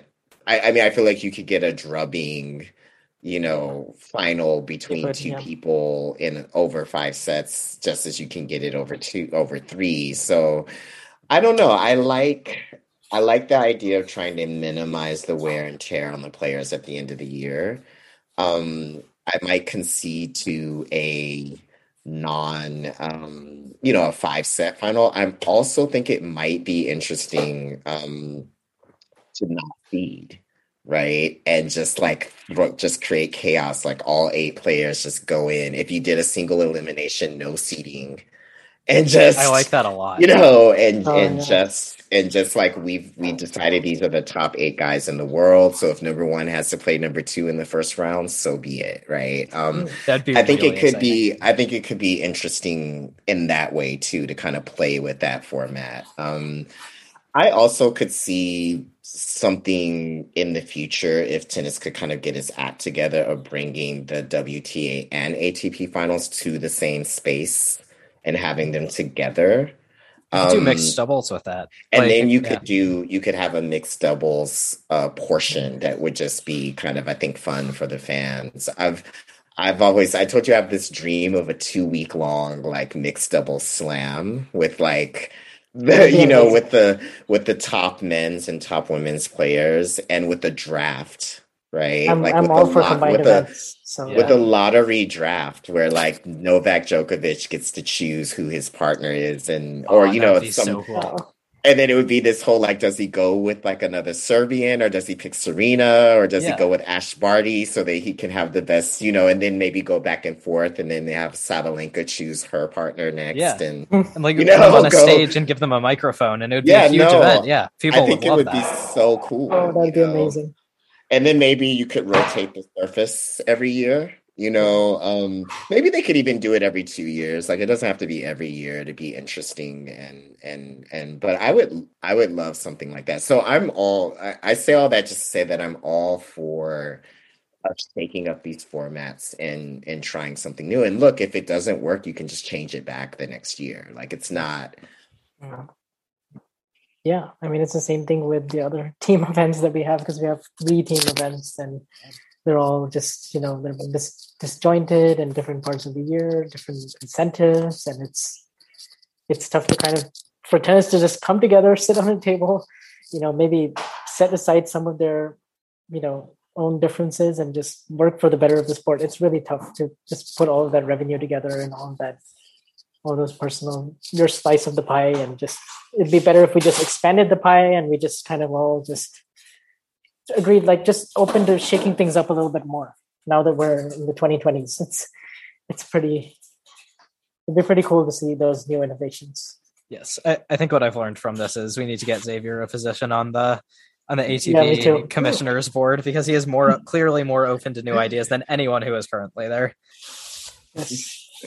I I mean I I do think that whatever the sport can do to be more fan friendly and do things that are interesting, you know, um, for the fans, short of like on-court coaching. Um, you know, although I think there's I, I'm a traditionalist with that, but I think there's a way that that could be done that even would satisfy me as a traditionalist. Um, but um yeah I, I think whatever we can do to be more fan friendly and i think there there are these really interesting things that that could be done you know um, um yeah i um I, I wonder also just really quickly i know we've been talking for a while but i want to ask you both what you think about the one and a half week long master series with the 98 draws and whether and I don't know if you'd ask the lower ranked players, but would you rather like those be one week draws and then some 500s added for for the lower ranked players to the schedule or is just being in Indian Wells with that 98 player draw like a better thing? I, I've gone back and forth with that. I think this was my first year that I kind of watched Indian Wells and thought, oh, this feels like it's dragging a bit. Like I'm enjoying the tennis, but you know, the staggering and the days off in between. Um, I, I just I thought that was interesting. I thought, mm, I feel like this could have been wrapped up in a week, you know, um, sometimes, but um a very interesting discussion point because you know obviously now in 2023 when the ATP calendar it released its new um, it released its new business plan and they said that you know all the masters would be two weeks and that they'd have some 250s potentially in the second week for those players who lose but i kind of agree. Like i was watching madrid earlier this year. It's not even indian wells and it's just it's so hard to get the women and the men to kind of play on the same days and have their schedule be like one day off because they only have one day off kind of in the early rounds. And then by the time you get to the quarters you're playing back to back to back. So it's very confusing if you're a fan and you're trying to get access you know you're trying to get both atp slash wta coverage in the end of the week because it's like on Friday at Indian Wells, for example, they had two men's quarterfinals, the last two men's quarterfinals, and they had two WTA semifinals. But the women had Saturday off and the men didn't. So they were playing quarters, some were playing quarters, semis, finals, and then others were playing semis and then a day off and then a final. So it was like it was confusing because it was like men the women were always one round ahead of the men and then they would all play the final at the same time so it was like it's very difficult to kind of figure that out especially also if you know we don't have one streaming platform where atp and wta apart from tennis channel and we don't have one app which is wild that we still like it took yeah. us so long and we still don't you know now that that app is oh. gone and it's just it's difficult to follow as as a for us fans let alone casual fans that i can't even imagine how difficult it must be to get into the sport but hmm. um, you know all that aside i do think it would help grow the product. I think there's pros and cons to it because I think there are very strong 250s and 500 events that are doing so well on their own that they're coming back every year and they've got great history and they've got great, uh, you know, even though they're 250s, they always have great fields, for example. And, you know, I expect San Diego would be one of those in the future. I expect, you know, some of the events in North America. I expect, like, you know, even Doha, for example, which is always gets a pretty strong field, or even some of the clay court 250s uh, you know, if we're putting those in the second week, and let's say players, you know, even the top players, top stars, they have contracts with those tournaments uh, because, like, you know, they made a deal with them, you know, five or ten years ago, or they they need that, and they're still playing in the two week Masters, and they're going deep in that. You know, to then go and play that the next week, it's kind of a big ask, and so you're going to get these fields. You're going to get these even for 250s and 500s, not so great fields, and it's just gonna you're gonna just gonna have another two or three sets of events going on at the same time as the two week masters. It's going to be really really difficult to follow. And uh, you know and or it could also grow these masters events. It could give players a day off in between. It's it's kind of a you know until i really see it happen for a whole stretch even like a clay court season or a few weeks in a row i can't really decide. It's so i'm just keep going back and forth just like you. Yeah i i don't have much to add to that except um I don't really love the buys with the 96 person draws. I think um yeah, we could do without those. Have everyone play the same number of matches to win the tournament. Um so I think you know, like I'm fine with the way it is. Um the buys don't bother me that much, but um I think I'd be open to a change as well.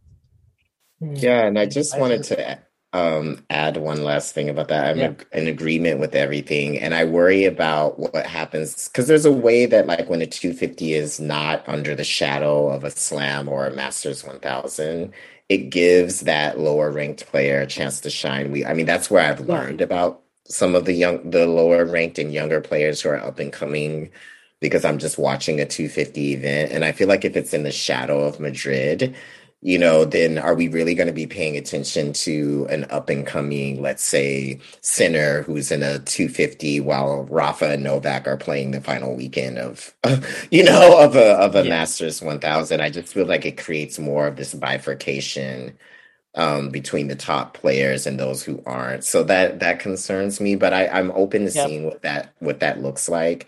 And I'll just say one last thing is that it was much easier to see tennis on TV when I started off with this. You know, when I started off becoming a fan because it was on, you know, free to air television.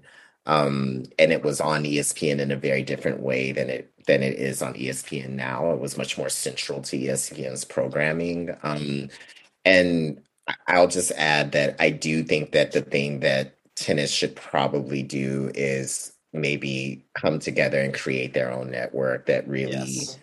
that really just like that's where all the tournaments are you know yeah. and and and you know i'm i'm okay if there's certain tv agreements for the four slams you know but um but just a place where we can go and see everything because i feel like even tennis channel still doesn't quite do enough and i i think that that's one way once again to grow the sport and make it more fan friendly so i just want to add my two cents there.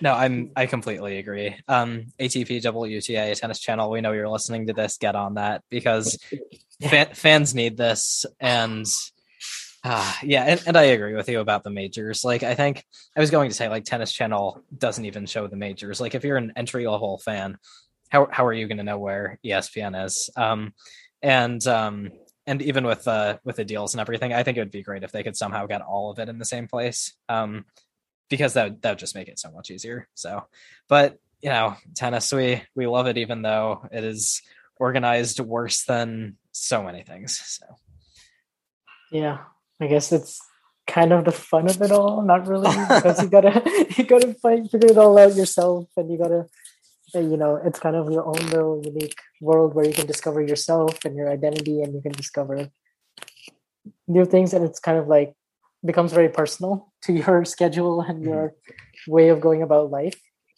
but at the same time it would be great if we could open it up to more people and yes. you know expand it because that's ultimately the goal of the sport and the marketing is to reach more people and do all that even with 250s on tennis tv they don't show the outer courts and i'm just like yeah. you know I, really want to see, you know, Alex de Minaur against Nakashima, but I can't watch it because it's not on court one.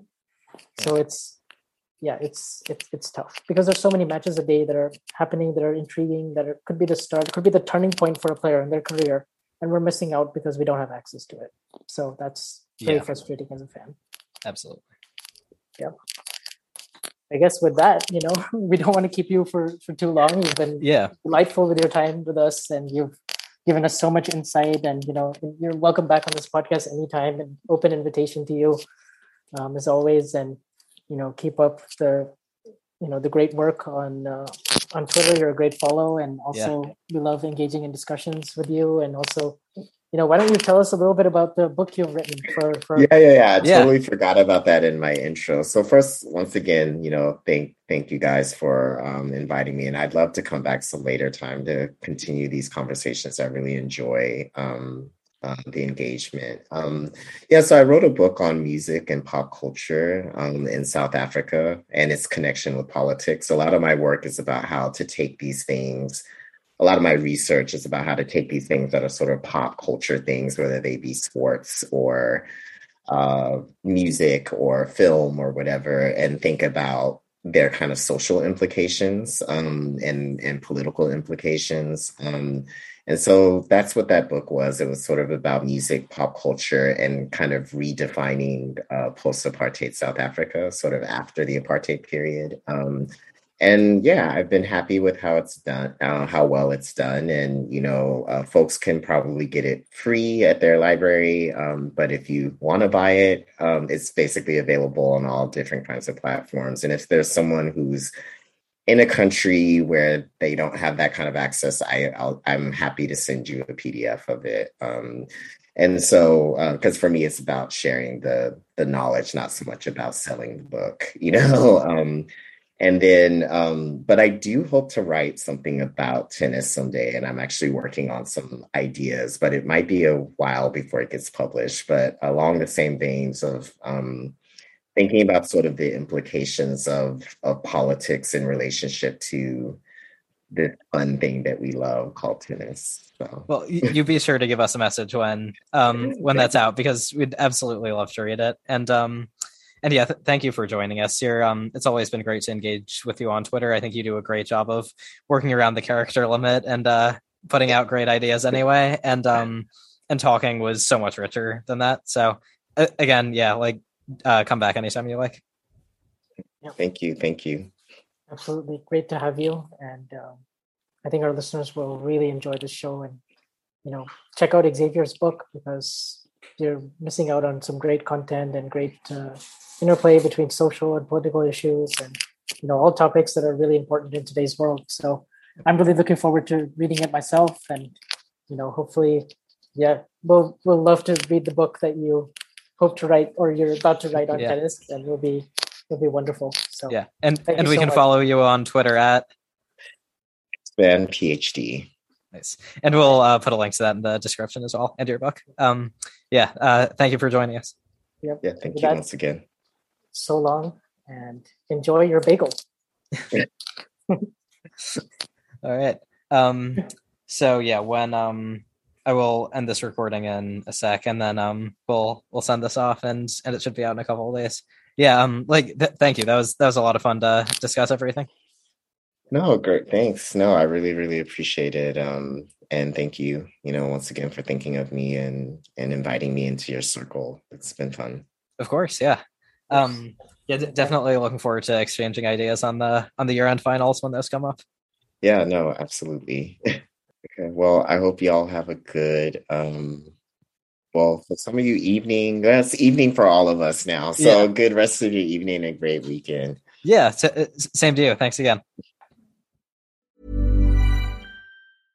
Imagine the softest sheets you've ever felt. Now imagine them getting even softer over time. That's what you'll feel with Boll and Branch's organic cotton sheets. In a recent customer survey, 96% replied that Boll and Branch sheets get softer with every wash. Start getting your best night's sleep in these sheets that get softer and softer for years to come. Try their sheets with a 30-night guarantee. Plus, get 15% off your first order at bollandbranch.com. Code BUTTERY. Exclusions apply. See site for details.